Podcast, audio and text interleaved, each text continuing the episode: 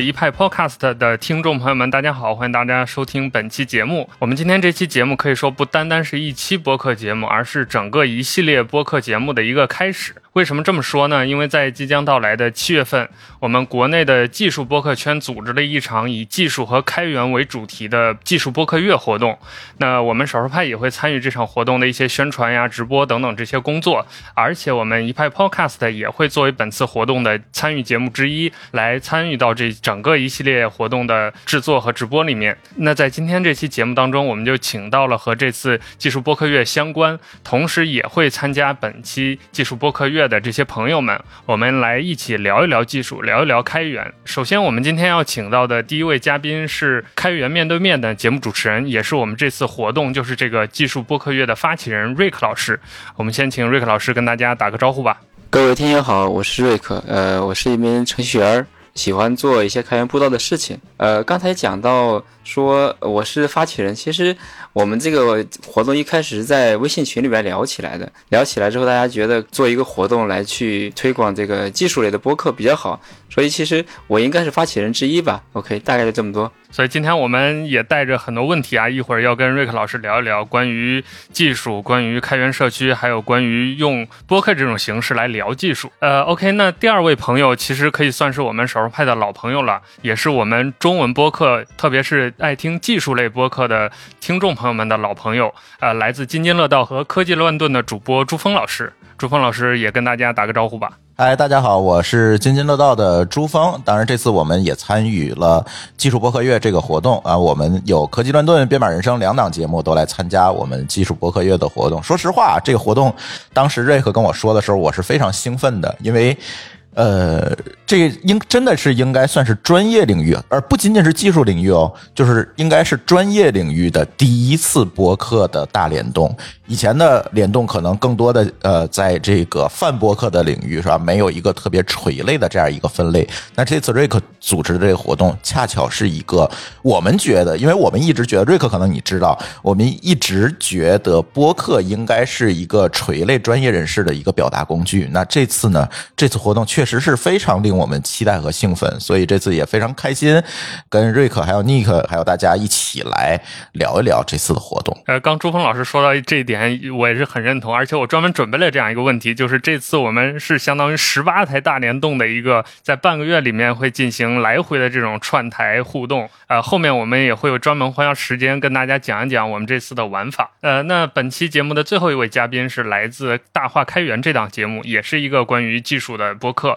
呃，是大话开源的发起人和主理人明爱老师，我们也请明爱老师跟大家打个招呼吧。嗯，大家好，可以叫我明爱。然后确实现在有在主理那个大话开源这样子一档呃音频的播客节目。其实我们最早发起的时候是那个影像呈现的写印形式，就是是以视频的形式去推出。然后再到后面，其实是我们有发现，呃。圈里面其实大家听我说的圈里面可能是泛偏泛科技圈，其实大家对于声音这种形式的一个接受度还是比较高的，所以我们就逐步的也是将之前呃所做的一些视频采访转转为那个音频的一种形式去推出，然后再到现在我们可能是呃因为我们也有对整个那个呃采访的一个计划做迭代和升级嘛，所以其实现在到这现在这个阶段，我们其实是以先先以音频的形式去先行，然后再去进行视频。的一个彩排，这当然中间考虑的因素和各环节比较多，因为我们也是也是想着先以音频形式去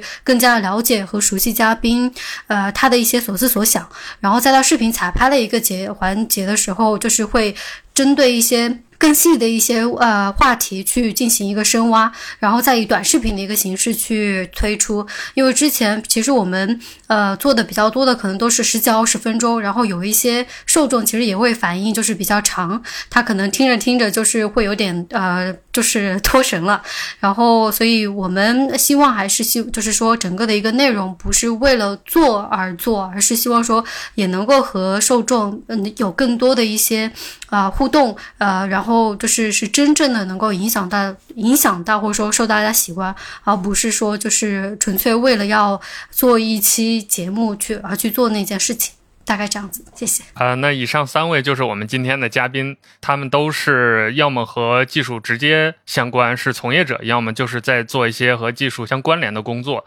那总而言之，他们作为本次技术播客月的，可以说是一些宣传骨干，还有内容骨干，我们一起来聊一聊这次活动，包括我们刚才谈到的，我们要在今天这期节目里重点谈一谈，就是现在这些技术人群、技术社群到底过得怎么样了？包括在中国，我们其实大家。比较常见的就是关注一些类似于科技巨头呀这样的新闻，但具体到呃一些开发者的状态，尤其像开源社区这样的状态是相对比较冷门的，很少人关心。我们也打算这在这期节目里面和大家探讨一下。呃，当然，我们节目一开始还是既然聊到这个技术播客月这回事儿，我们先请瑞克给我们呃简单的介绍一下吧，就这个活动到底是怎么回事儿，包括简单的介绍一下我们整个这个技术播客月大体的一个安排。我看后面我们其实想聊的一个是说技术人为什么总会有这样的社区。我我可以先从这个开源来讲，就是开源你也提到了是相对冷门，然后就是关注的人不是很多。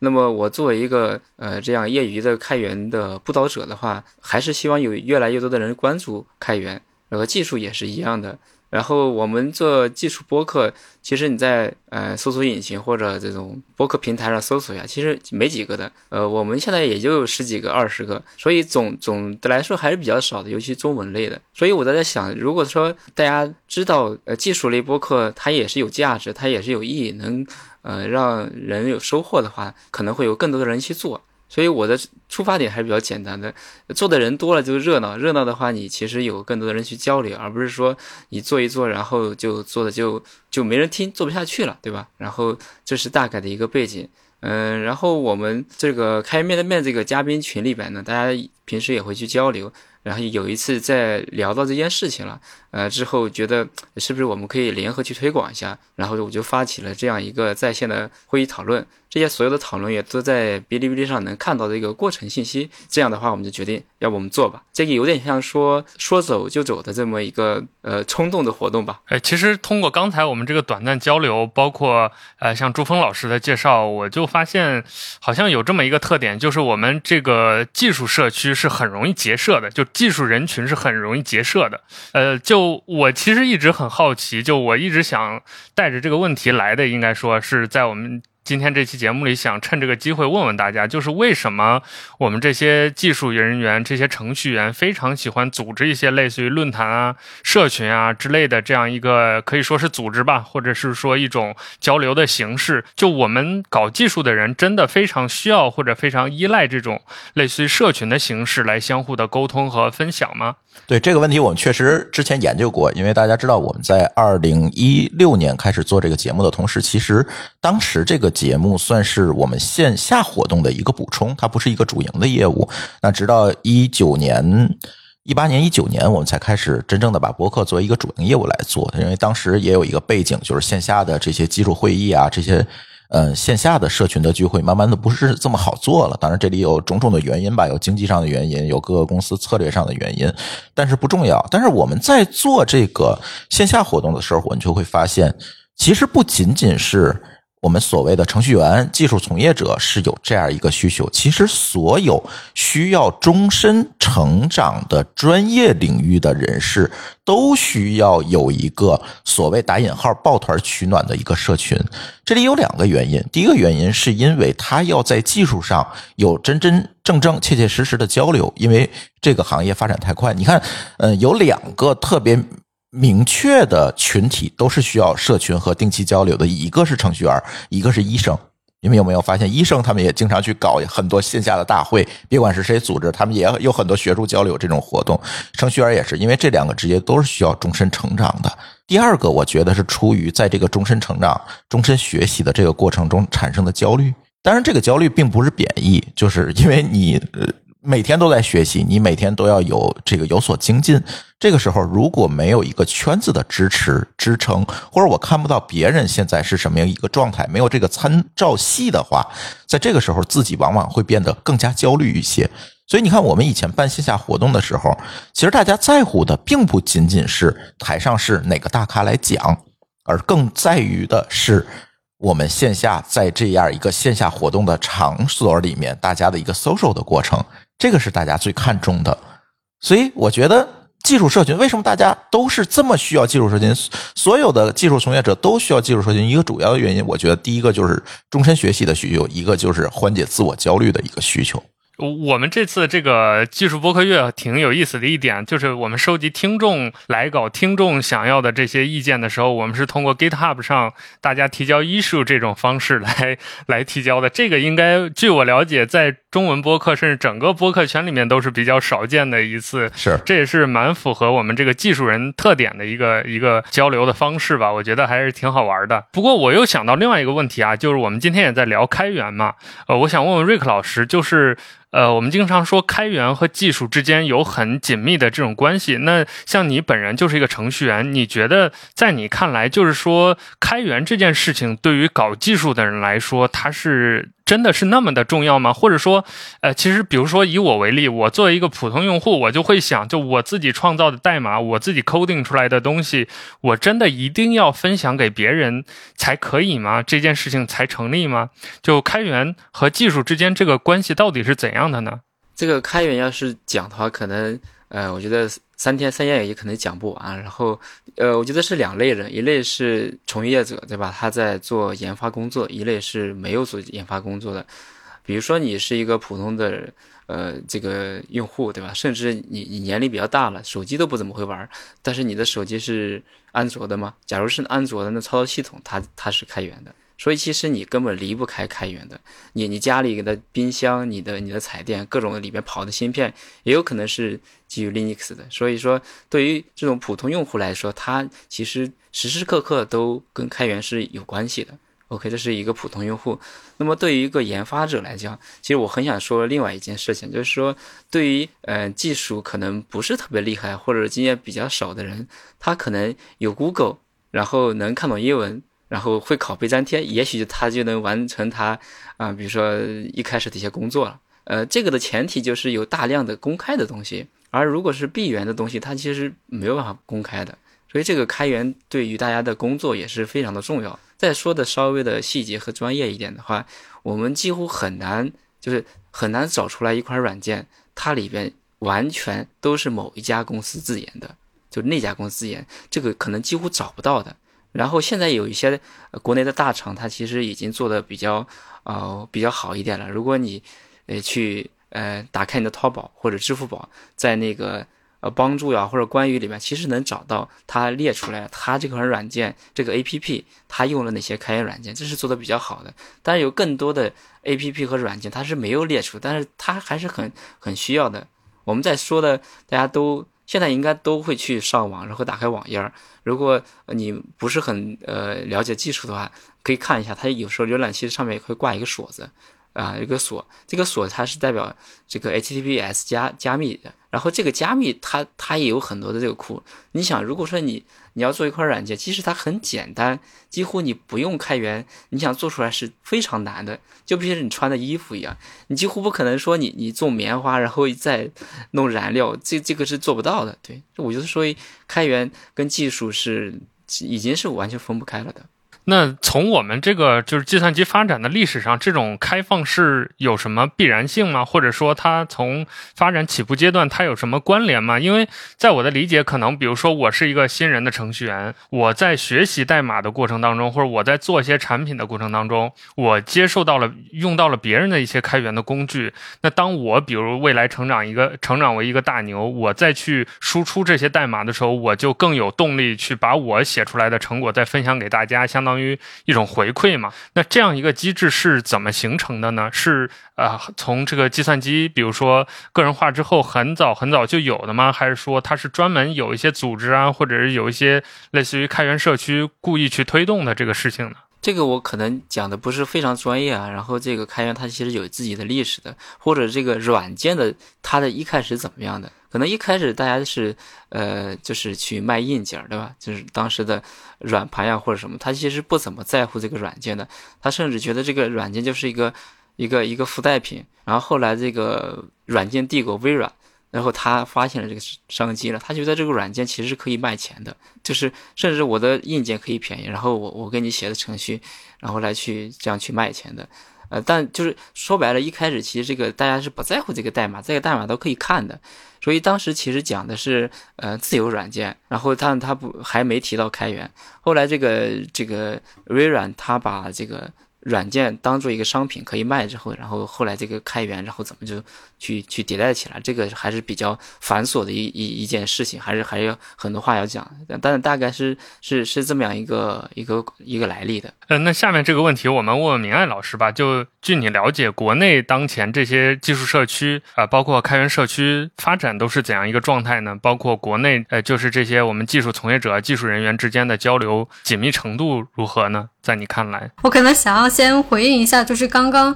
呃，我们其实有在聊到，就是说为什么感觉上好像技术社区它的一个氛围相对来说比较浓嘛。然后像朱峰老师，其实我觉得他所呃回应的那两点非常在理。但我与此同时，我其实想要提供的另外一个 perspective 是从那个非技术或者说非研发背景的一个角度，嗯，因为某种就就是我自己本身是那个语言和文化呃学习学习相关的专业是语言和文化，就是之前做也是同传类的工作，然后感觉。就是，这是，这是说说句实在话，我会觉得技术，呃，技术社区的一个交流程度，或者说整个的一个 bonding 的一个程度，相较于其他的一些行业，我觉得是要更加浓厚的。一个是大家，呃，尤其是开源圈里面的伙伴，就会更更加愿意去，呃，开放的去分享。这样子的话，其实每因为每个人都是开放去分享，然后与此同时接受其他人的一些意见和。呃，思想观点的时候也会更加的开放，然后整个呃大家交流协作起来，我我我是会觉得说这种社区的一种氛围感是我相对来说比较喜欢的，而不是相较于其他可能比较闭塞或者说其实大家协作程度也没有这么高。当然，嗯，这这里面可能又会扯到经济学和社会学等等的一些呃角度了，就是暂时不用呃不多展开。但是我只是特别想要表达一一点是说，就是真的技术。社区的一个社区感，相较于其他行业会会更浓厚。然后再者，呃，您刚刚是有问到，就是目前国内的技术社区可能或者说开源，呃，更加聚焦在开源的开源社区，他们发展的一个状态嘛，嗯。虽然说我自己没有像瑞给他是偏开发者的一个背景，但是呃，我可能相较来说，在这一点能够提供的是，因为之前我们这边，那么像去年是有采访开源圈里面，就是至少是有五十位，因为其中可能有一些有采访到，但是没有播出来，呃，至少有和五十位的呃前辈开源前辈们就是有过交流，所以他们呃确实有输呃给我输送过很多的一些功力，然后某种程度上呃我我也有就是去消化。吸收他们的一些啊观点和洞察之后，也会提炼出自己的一些判断吧。在目前来看来，就是呃，虽然说整个的这个呃问题去问，就是可能也只是只能够给到一个比较 general 的一个呃回应，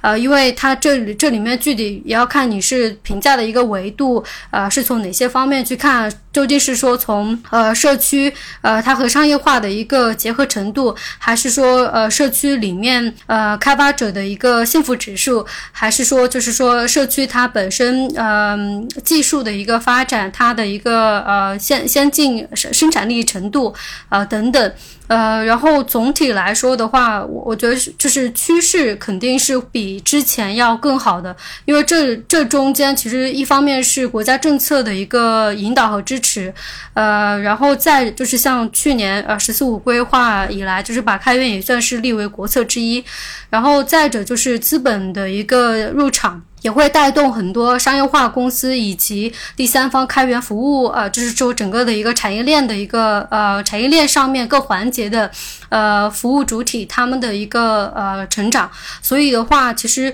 某种程度上就是说，因为我们既有那个呃国家政策的一个引导，再加上资本的一个助推，整个的一个行业发展态势肯定相较于呃几年之前它是要更好的。呃，所以整我整个从一个面上来讲的话，是会。会呃向好的朝着向好的一个趋势发展吧。所以其实就目前来说，呃，这个开源和商业化之间其实还是有很多说不清道不明的关系。可以说，就是各个企业啊、各个团队对于这件事情的态度也都不一样。呃，那我们反过来问一下瑞克老师吧，就是你作为一个实实在在的在用别人代码、自己也写代码，然后也给别人代码的一个程序员，呃，就你自己的观察和体会来说，我们整个这个技术社区，包括开源社区这几年有哪些变化呢？就包括，其实我也挺好奇，就是我们中国的开发者对于整个，比如说全球范围内，我们的开源代码的贡献量是一个怎样的一个增长的状态呢？我正好想去补充一下，然后你就叫到我了。呃，我我想的是这样的，就是开源和商业化，还想补充一下，就是说，呃，开源就有点像是说，呃，它其实一个更高的追求一样，就好比说。你的温饱问题解决了，你可能会追求更高一点的，对吧？你你你吃饱了，然后你就会有衣有衣服穿，有衣有东西吃，那你可能会去吃了饭去跟人去散散步，聊聊聊天，对吧？但如果说你你明天的吃什么还不知道呢，你可能就不会做这样的事情，也不会做开源的一些一些这样一些。事情，所以说我觉得这是社会进步，社会能发展到一个比较高级阶段的一个，嗯，有点像必然的一个现象吧，就是这样的。我觉得开源是这样，然后商业化的话，我觉得，嗯，你看我们最这个人类社会一开始是物物交换，然后你也不用拿钱多少买多少东西，我我有一个。养，我想换换你换你一个一个猪之类的，对吧？大家觉得满意就那什么，然后之后你可能又有货币，拿货币来你再去买东西，到了最后之后可能会，呃，去你买东西的他这个呃诉求不一样了，呃，那么这商业化也是这样的，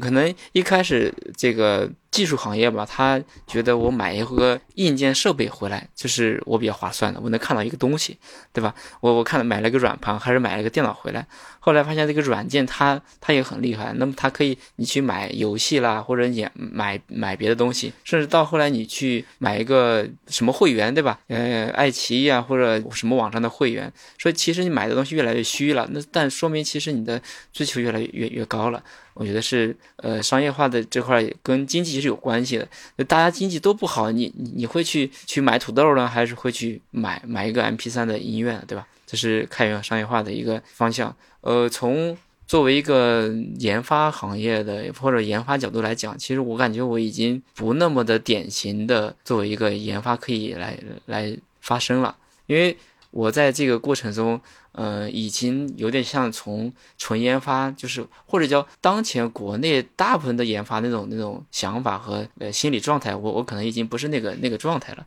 呃，我我想讲的是这块儿的话，就是说还是跟刚才我讲的是有关系的，跟你的经济收入跟你的呃技术水平是密切相关的。当你的技术越来越高，当你的收入越来越高，你会追求更高的东西。但当你的你的技术很一般，你还需要很写个比较简单的东西，还需要 Google 去搜索，甚至有可能你连 Google 都用不了，你还得用百度来搜中文的东西。那我觉得你你你你离这个开源还是比较远的，因为技术可能没到位，可能英语也不行，对吧？我觉得还是这块还不是。当你的技术发展了，当你的工资高了，那我挣的钱多了，然后我可支配的时间也更更多了，甚至你你可能去了一些大厂，有一些从来不九九六，甚至有很多假期的。那你自然就会去考虑作为开源，当然你有可能不做开源，你可能去休息了去钓鱼，对吧？但有但但你有机会去参与开源了，所以我觉得这是这么一个趋势。呃，国内的话，我觉得也是正常的，应该这样去发展的。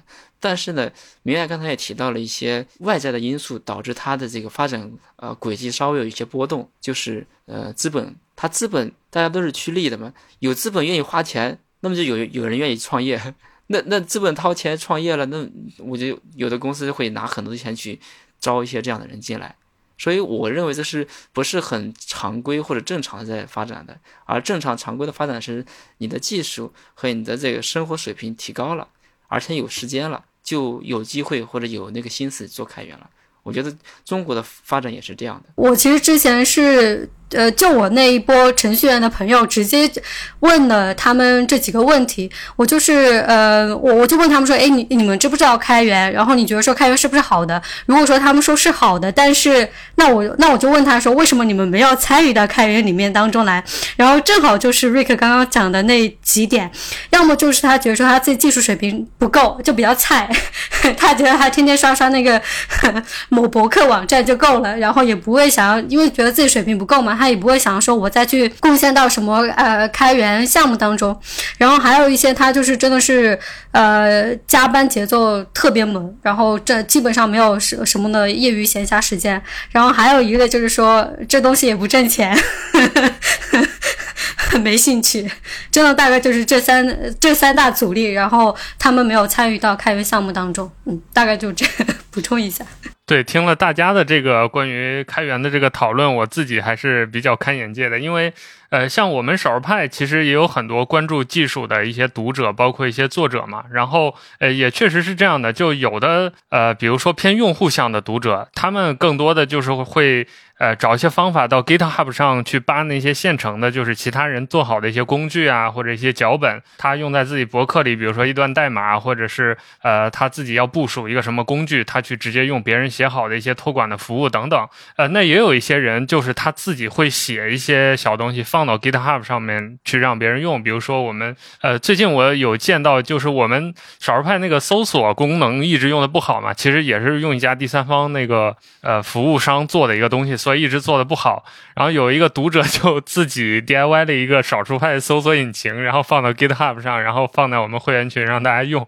就还挺好玩的。就是确实经过大家提醒，我会有意识到，呃，就是原来即使是所谓的技术或者开源这样一个社区，这样一个人群。它也是有不同的倾向或者不同属性的。刚才我们聊了很多关于技术和开源，还有包括技术人群本身的一些话题。那接下来我们想聊一下，就是关于技术和播客之间的这个交集。下面这个问题也是我一直想问朱峰老师的，因为我们经常在比如参加播客活动就碰面，然后呃，朱峰老师也经常作为前辈给大家分享一些播客制作的经验。但我感觉好像大家都很少问朱峰老师本人的这个专业，就是朱峰老师一直是在做技术类播客的，而且做了很长时间。呃，大家平时关于播客的讨论都是比较泛的讨论，就是只聊播客本身，就是只聊播客这个概念的。呃，但我一直想了解，就是想问问朱峰。老师的就是为什么你一直专注于通过播客这种形形式来聊技术，包括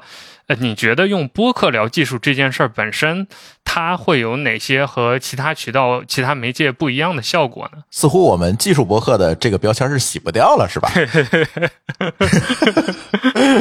确实，我们从一开始津津乐道一六年成立的嘛，然后从一开始其实是从技术领域入手的，但是实际上你会发现津津乐道聊的所有的节目，其实一直到今天，它后来因为分了很多的子栏目，它变成一个矩阵了之后呢，你会发现它绝大多数的话题其实并不是是直。接跟技术相关的，比如我不会聊这个代码应该怎么写，或者一个具体的技术是怎么样子的，可能更多的是站在说呃行业，或者是站在用户的。或者是站在产品的角度去看技术领域，其实是向由外向内看技术，从这样一个角度去做的。呃，当时其实蛮有意思的。我们这个津津乐道当时就是一个栏目，就是叫津津乐道，二零一六年二月二十九号上线的。然后呢，做到做到一八年的时候，我突然发现一个状况。就是如果我们在津津乐道这个节目里面聊太多太散的东西，因为当时有很多的这个节目，比如说有旅游的、有生活方式的、有技术的、有产品的等等，都放在这一个类目里面，或者都放在这一个节目里面之后，大家可能会对你节目的定位产生一定的质疑，就是你这个节目到底聊什么的。由此，我们就会发现，播客的用户对内容的要求其实跟其他不一样。比如像抖音啊、B 站啊等等这种不太一样，他需要的其实并不仅仅是一个综合类的内容，他更希望说每一个播客、每一个节目内容是有所专长的。是在一个垂类领域能够聊的相对来讲深一些的，所以后来就促成我们去做节目矩阵。当然这是津津乐道的事情了，我就少说一点。当然回到这个技术播客这一点，我觉得为什么播客是适合技术人来做的一个事情，是因为如果我去看开源的话，大家知道开源更多的是代码的分享。但播客其实是技术人对自己思想的分享。其实都是分享，都离不开“开源”这两个字。只不过一个分享的是代码，一个分享的是我的思想，我的甚至说思想可能有一点高哈，甚至说就是我的嗯这些日常，或者是我对一些技术产品的一些感悟。那它可以很好的用一个相对低成本的方式把它分享出来。我们会发现写文章。这件事情可能会需要一些专业的训练，我才能把文章写的流畅，写的非常好，别人愿意看，对吧？或者甚至说，有的人像技术人写文章，我也一样，就是有的时候很容易就写成 readme 了，就是 长篇大论，大家也找不着重点，就很容易写成那样。然后呢，嗯，如果拍视频，现在也很多，我相信瑞克你们之前也尝试过，你拍视频你会发现，第一个制作成本比较高。再有一个呢，其实这我也在我们的节目里聊过。其实现在的社会呢，或者现在的人群呢，呃，你不可避免的说要看脸。你内容做的再好，可能就不如一个小姐姐在那儿跳舞看的人多。视频对眼睛的这个吸引，或者是眼睛对这个内容的判断，其实占了很大的一个绝对因素。所以在这两种情况的叠加之下呢，我是觉得制作成本相对低一点的音频，因为说话谁都会，那有条理的表达，可能他的训练要比写作训练要比这个视频的训练要更简单容易一些。那通过音频的形式，我非常简单的，或者我非常快速、方便的把我的所思所想分享出来。其实对一个专业领域的人士，不仅仅是技术领域，还是那句话，他对一个专业人士来讲，其实是一个相对比较好的分享，或者是我再说大一点，叫建立个人品牌的一个媒介，其实是非常好。其实这个事情不仅仅在国内了，你如果去播客市场比较好的北美去看的话，其其实也是有这样一个趋势。而这几年，尤其这半年，我也发现了，慢慢的在中文博客世界，这样的一个规律也慢慢的被验证了。我们最近这几个月，大量的发现有很多的专业人士来博客上来做他专业领域的分享，比如说有医生啊，有建筑师，有城市设计师等等这些人，他通过博客来分享他的专业领域的一些感悟或者他的一些产品上的思想。我觉得这个很好，因为。确实，其他的形式可能都是需要训练或者占用大量时间的。那音频形式呢，往往会在一个你不是一个专业的表达者，或者是你不是一个专业的内容作者，但是你又希望表达，在这里它可以取得一个相对比较好的一个平衡。哎，我觉得朱老师刚才有一句话特别启发我，就是我们在播客里传达的这些语言或者表达的这个所谓的思想吧，它也是一种开源。就我返回来验证，我觉得在我们播客这个行业里面确实这样。就我们尤其是一些比较影响力比较大的节目吧，他的主播说的一些话啊，或者他的观点就会被其他节目反复的引用，这其实就是一种和开源一样的嘛，就是用别人的一段代码的那个感觉是完全一样的，甚至可。可能 A 台做了一档节目，就会成为 B 台做另外一档节目的一个观点的引子，或者是引发其他主播围绕 A 台的一些观点来发表自己观点的一种开始。所以这个确实跟开源的这个理念是挺相像的。是，包括朱老师也提到另外一点，就是。呃，最近尤其是所谓的国内的播客又火了起来之后，这个有大量的专业人士、垂直领域的人在开播客，包括我也发现，就是可能最近一年甚至最近半年，关于技术的播客多了起来。尤其是像我们类似于开源面对面或者大话开源这种，就是专门探讨，真的是纯面向技术人员或者是纯面向开发者群体的这样一个话题的这种形式，或者是播客内容的形式。朱峰老师，在你看来，就是这些所谓的技术播客吧，这种雨后春笋般的成长，它背后有什么原因吗？是我们整体这个？比如说，我们的技术社群发展到某一个规模，大家需要这样的内容了，还是说我们整个播客行业都到了这样一个阶段，所以刚好带着我们这种技术播客一起成长了呢？我觉得两方面都有，一个呢是因为疫情的影响，其实线下的活动少了，大家但是又需要有所表达，但是就像我刚才说的，你通过其他形式表达，可能成本相对比较高，那播客自然而然的就成了大家的一个选择。其实这不仅仅在技术领域，在其他专业领域也是这样子的。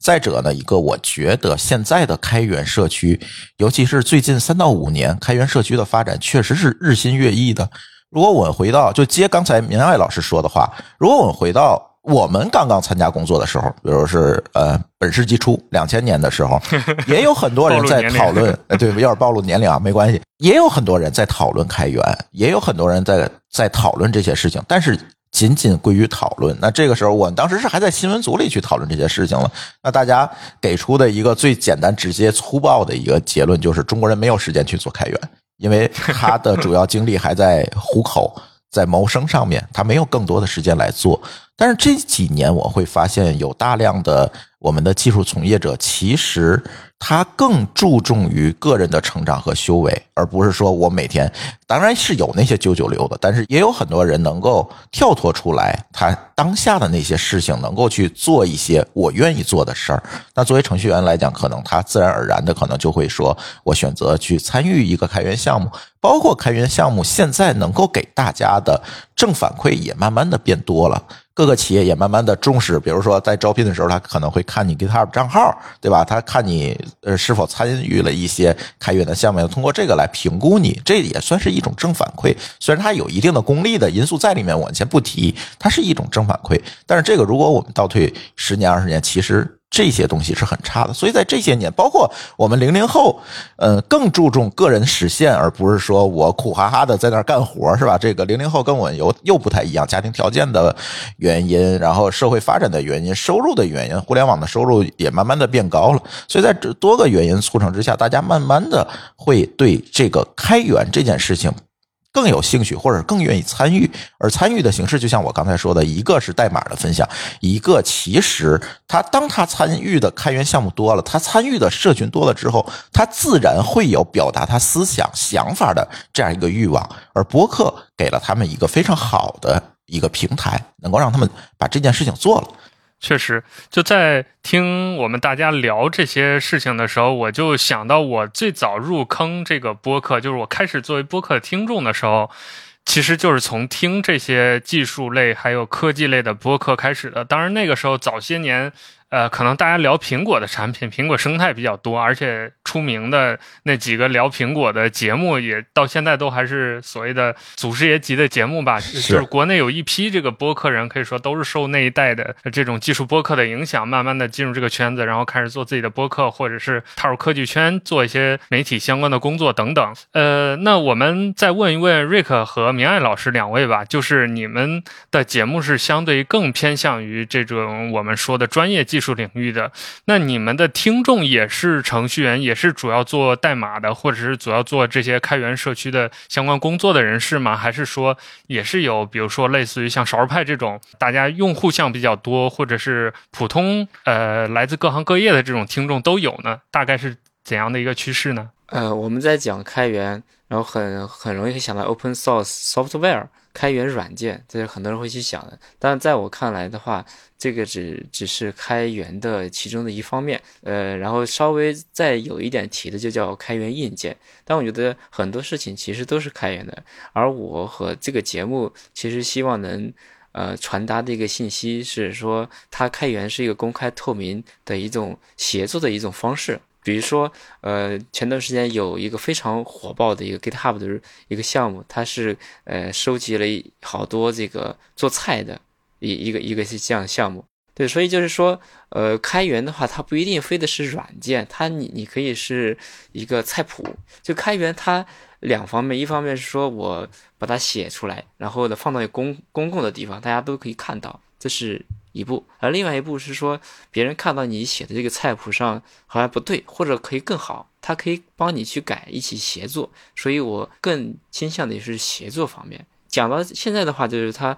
不一定非得是程序员，或者是呃，就是什么岗位是我们的目标听众，他可以是说做市场的、做活动的、做营销的，甚至做做内容的。都是可以的，我认为很多东西都是可以开源的。啊，不光是说代码，你的想法，你你比如说你你这个写作的方法，是不是也可以作为一个菜菜谱呀，或者是一个呃秘方一样的东西来来去开源，然后别人看到你你你这么写作文的这个套路，其实可以改进。然后我还想举另外一个例子，是我们所谓的中医啊，什么传传这个不传那个，对吧？然后还有还有很很很多的限制。那么那么这样的话，就会导致说，哎，那那一代人如果他不喜欢不学，就就没了。但但如果说他能开源出来的话，那其实其实岂不是能造福人类的嘛？所以，我我觉得对我们这个节目来讲的话，我希望所有的人都能来听，听完之后他都能理解这个协作的这这个这个概念。哪怕你你你你跟家里人，你你跟你的呃这个同事，跟跟小区里的人，比如说这个上海的这个团长，对吧？团菜也可以说是用类似开源协作的方式来说，我们怎么能买到这个呃物美价廉的菜？但是这个物美价廉的菜呢，并不是说有中间商，对吧？大家只是说为了共同的利益能买到这样的菜，跟某些所谓的什么。呃，什么这个这个平台，他说去去中间商，但是我觉得开源可能不是这样，大家还是协作。所以总结来讲，我们开源面对面，它的目标是所有的人都都是我们的目标。但是一开始可能是做研发类的，还是比较容易去呃去讲这个这个事情的。但我们希望所有的人都可以体会到开源协作的魅力。这里的话，我觉得首先可能需要突出强或者说强调的一点是，我们的一个初衷确实是呃，for public good，是偏普惠型的一个目标，没有说基于这一档内容去做什么商业化的诉求，我们更多是希望说。能够给这个生态，呃，输出相，就是说采集到一些相相关有价值的一些点，能够帮到更更多的从业者，或者说就是像我们那个呃宣传语里面有有写到，就是说门外的好奇宝宝，能够能够让他们更多的去了解这些开源人的所思所行，然后呃受到相应的一些启发，呃，并且能够践行到他们的日常的生活或者说是工作当中。像呃大话开源，它本身最初的一个思路可能是说，我们像叫做 open source software pioneer，就是那些可能像是扛着旗子，或者在国内大家可能更多是会定义为是金字塔顶端的那些人，他们不管是说创业路上啊融资融得很不错。或者是其实是在那个大大厂里面，或者相应的一些比较权威的组织和机构里面担任比较呃担任高管或者说要职。那像这些人，他们其实呃能够一步一步爬到那样子的一个呃 corporate ladder，如果我们用这个词去形容的话，就是比较高层的一个位置，他肯定有他的一些大部分是有他的一个过人之处。那我们是希望说从这些人去采集他们的一个智慧，然后。把这些结晶能够呈现给呃我们相应的受众，然后再再回到刚刚就是为为什么会提到就是呃我们节目所采集的这些对象哈，我们确实是希望说从这些比较高层人他们那里萃取更多的一些思想精华，然后能够假设有一个管道，然后能能够让他呃留下来，让更汇集到更多的呃小伙伴。呃，这是我们确实是我们最呃最初的一个初衷，但是看到 Rick 他的他在实践整个开源面对面项目的一个方式方法以及最终的成果，呃来看，其实确实每个人的故事都值得被看见。而不单纯只是就是说，非得要身居高位的那些人的故事和想法和观点才值得被倾听。嗯，某一些处于高位的，他们确实会很有呃前沿性和引领性。那这些就是他们的思想精华，也值值得我们去学习。但呃，我是非常认同。而且愿意呃参与和贡献其中，就是让更多的人故事，呃让他们的声音呃被听见，我觉得这也是非常重要的。呃，那刚好我们节目也到了尾声了，我们接下来就要重点聊一下，跟大家介绍一下我们关于技术播客月的一些相关的内容。我们还是问问瑞克吧。你作为这个我们活动的发起人之一，能不能和我透过我们这期节目和我们的各位听众们再介绍一下我们呃，比如说这次活动的详细的安排，还有组织的形式，包括大家怎么收听这些比较基础的信息，便于大家到时候去按图索骥来找到自己喜欢的主播或者自己喜欢的节目去关注我们这样一个活动。感谢 Nick 又把麦甩给我了。然后我们这个技术播客月的活动大概会在下个月，也就是七月四号到七月十五号，大概这样的时间段里边，呃，安排一系列的直播。那么这个直播是有点像说自由组合吧，就是呃各个主播互互相自由组合，然后他们选一个题目，然后作为直播。直播基本上会在工作日的晚上八点左右的时间啊，大家可以来去收听。然后这时候会有很多的渠道可以看这个直播，CSDN、开源中国呀，是否还有 B 站的很多平台，然后津津乐道的一些平台应该也会也也会给出来。所以这个直播是这样的。呃，除了这个直播以外呢，我们还有呃其他的相嗯有点像相关性的一些。节目吧，比如说我们今天这个节目，还有津津乐道或者其他的我知道的，还有不知道的，大家已经通过这一次技术播客活动已经开始串台了。那么之前大家可能是互相不了解的，互相不认识的，我很开心通过这一次节目，大家可以更熟悉起来吧，至少是作为一个桥梁，让大家去。呃，去互相熟悉了，大概是，呃，可以这样去去收听的。之后的话，我们直播的话，应该一部分或者所有，它可能会剪辑成一个这样的节目，然后通过博客的这种方式来收听。OK，我先帮瑞克老师再补充和梳理一下吧，就是。呃，我们这样一个活动是从七月四号开始的。呃，刚才瑞克老师介绍的这个直播的活动是从四号持续到十五号左右，呃，持续十五天左右，就是在这大概半个月的时间里面，每一个工作日的晚上都至少有一档节目。啊，严格的说是每个工作日晚上都有场这样一个直播活动，来跟大家去交流和技术和开源相关的一些主题的内容。呃，然后这一场呢，可能其中呃是两个台。台也可能是三个台，甚至更多台相互交叉串台一起。比如说，呃，我们少儿派的一派 Podcast，我们就是应该是我没记错的话，是七月六号晚上跟 Onboard 这档播客节目，我们会有一个串台，我们去聊一聊和开发者相关的一些故事。至于其他的，比如说我们在座的几位的节目，像津津乐道呀、科技乱炖呐、开源面对面、大话开源，他们也分别会找自己的对手，就是我们聊天的这个伙伴。在相应的一个半个月的时间内，去找一个合作的这个对象，去一起聊天，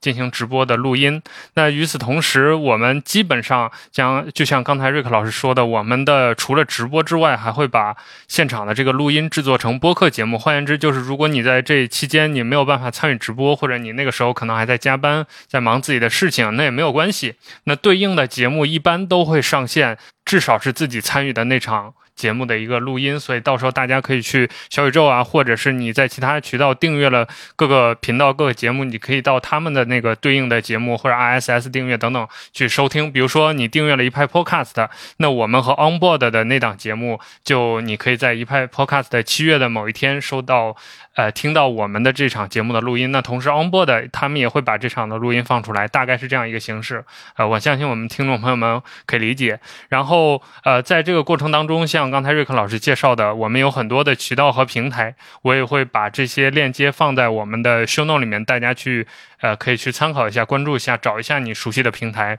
当然，我们少儿派的听众也可以在这个活动期间，在少儿派的平台上听到或者是看到这些直播或者是录音。首先是我们会通过 B 站对于不同的场次进行直播。那与此同时，除了我们一派 Podcast 的参与的那档节目之外，我们也会在这当中选一些比较有意思的，可能有那么三两场这样的录音，也放在我们的这个一派 Podcast 的时间线里面供大家收听。这个形式之前大家也应该都听过了，就是我会在前面说一段口播，说我们这个节目的录音是来自哪里哪里，大家可以收听。尼克老师说的已经非常完全了，但是我有一个要补充的，就是大家也可以在各个平台搜索一个叫“技术播客月”的播客，然后在这里呢，我会把所有节目的呃有关串台的这些节目的合集放进去，大家也可以一次性的收听。同时，大家也可以在小宇宙的平台上看到我们“技术播客月”的这个专题，在里面你可以一键订阅所有这次参加“技术播客月”的博客们。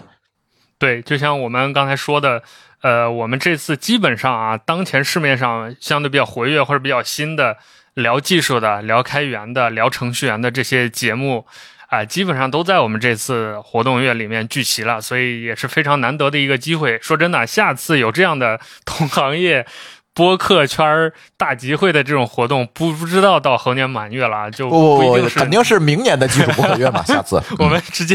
坑都挖好了。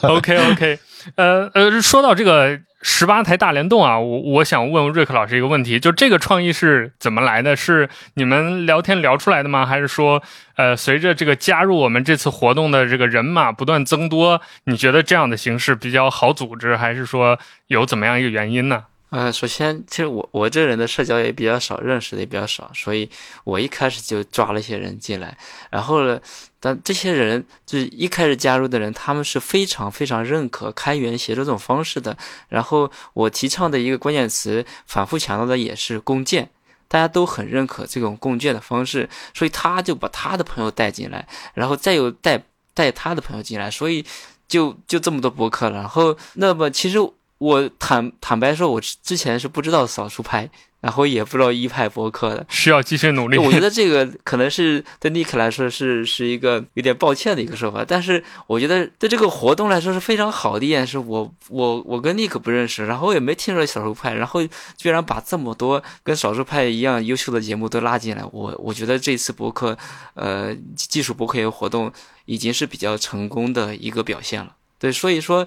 呃，有很多事情是我我不知道的。然后我在这个活动里边呢，是呃活跃的人之一吧。那除了我以外，其实还有还有很多。呃，而我自己对活动组织呀这些事情其实也不专业，因为我写代码多，然后其他也没搞过。所以像舒淇呀、朱峰呀，都给我我们提供了非常专业的一些呃经验，对吧？指导。然后也有些事情是他。呃，亲自来做的，还有包括明爱，还有春节，还有还有很多各各其他人，对吧？这个呃，我们在这个文案的宣传里面有一个完整的表格，为什么会这么多？为什么会变成这样？这个这个不是我来掌握，这个这个是很多人来一起一起努力的一个结果了，已经是。我们这次活动还有一个比较有意思的点，就是呃，在我们这十八家这个十八台大联动的过程当中，既有大家已经呃比较熟悉的所谓成名已久的这些呃老节目吧，比如说津津乐道啊、科技乱炖啊，还有风言风语这样的，就是大家可能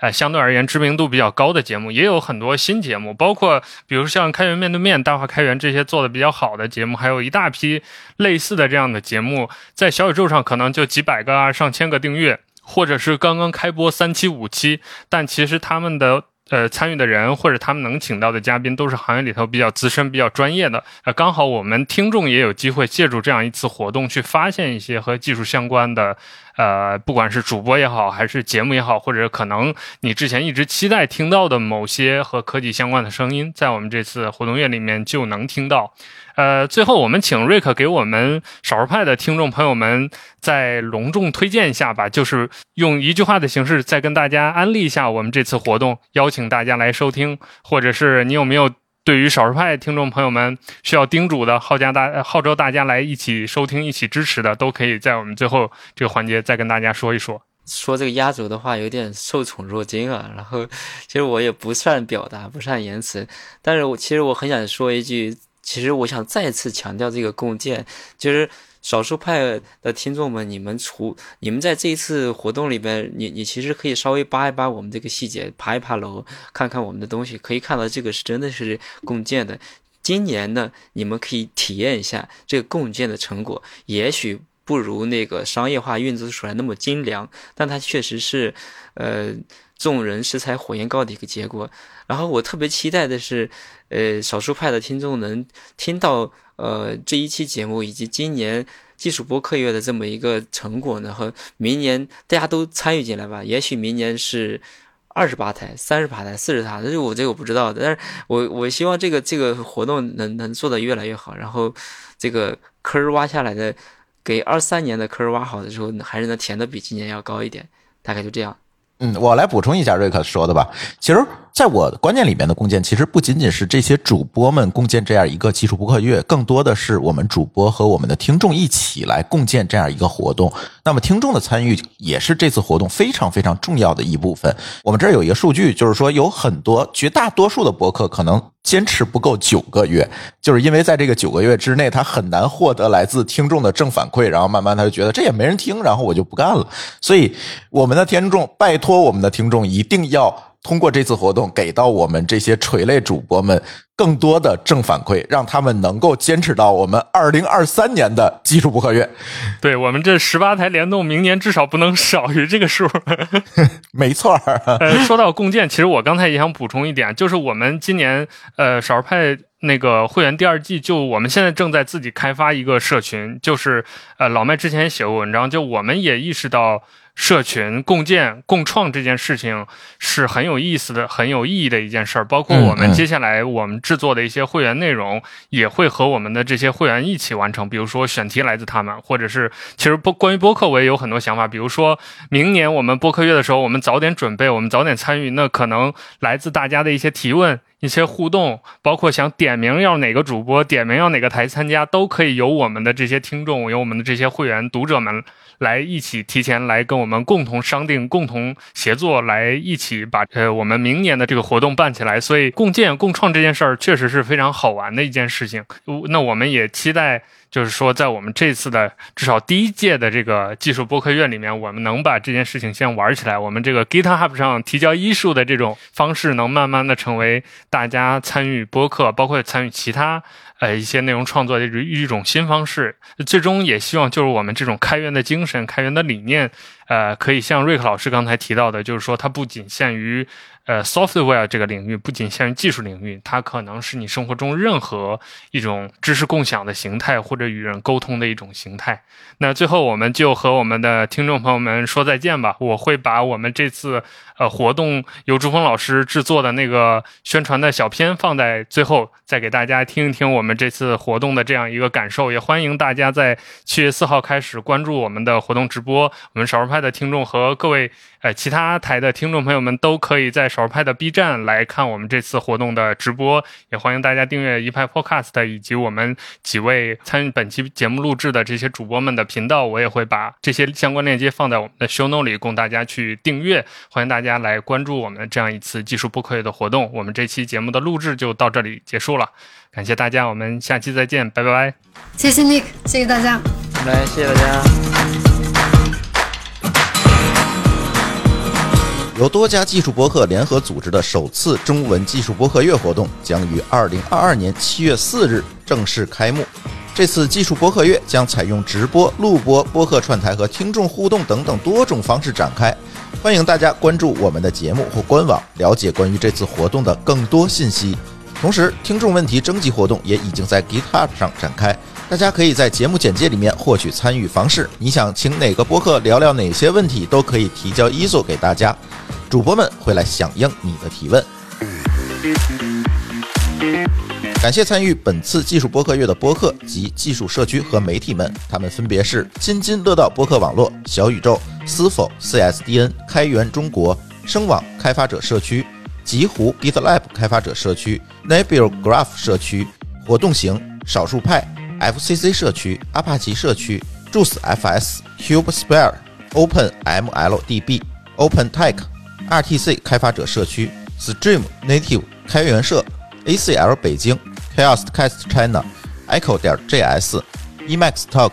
够夜聊、Nebula Graph 星球、Onboard、Web Worker、大话开源、编码人生、科技乱炖、科技零食、开源面对面、一派 Podcast、后互联网时代的乱谈、质量三人行、风言风语。以上排名不分先后。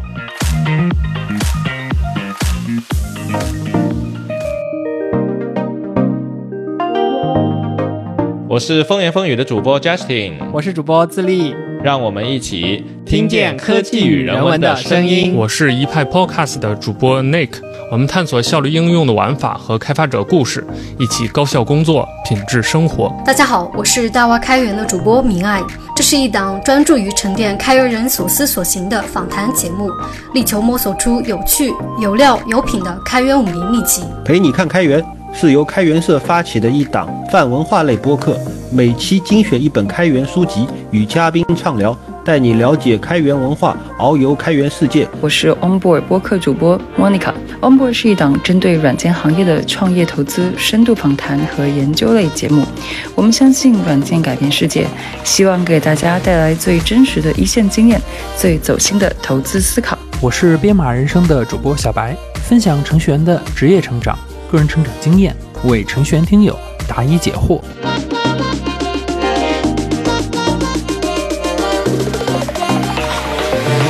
来技术播客月，听我们的程序人生，程序人生，听我们的程序人生。我们正式宣布会加入七月份的技术播客月，等你来灵魂三问哦。